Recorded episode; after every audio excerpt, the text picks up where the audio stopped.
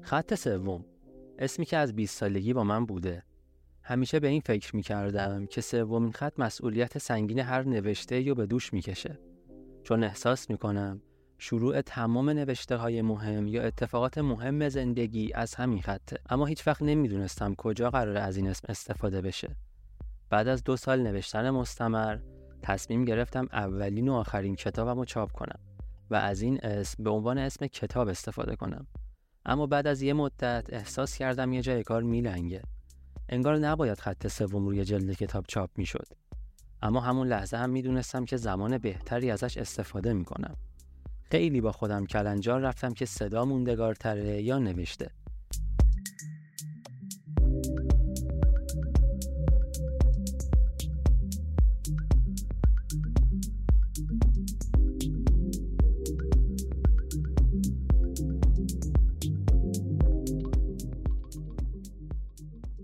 تا اینکه بعد از چند ماه بلا تکلیفی و سردرگمی تصمیم گرفتم از خط سوم برای پادکست استفاده کنم. این همون زمان بهتری بود که ازش حرف زده بودم. من محمدم راوی و میزبان داستانهای خط سوم که دیگه بهتر از این لحظه بگیم پادکست خط سوم.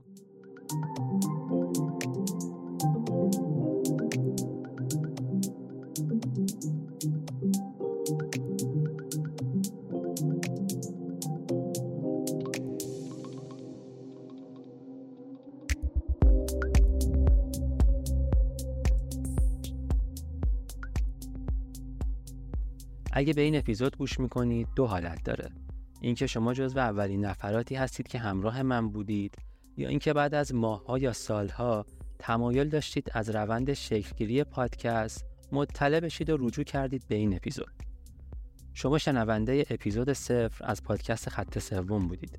از اینکه شنونده پادکست خط سوم هستید خیلی خوشحالم. منتظر اولین اپیزود از این پادکست باشید.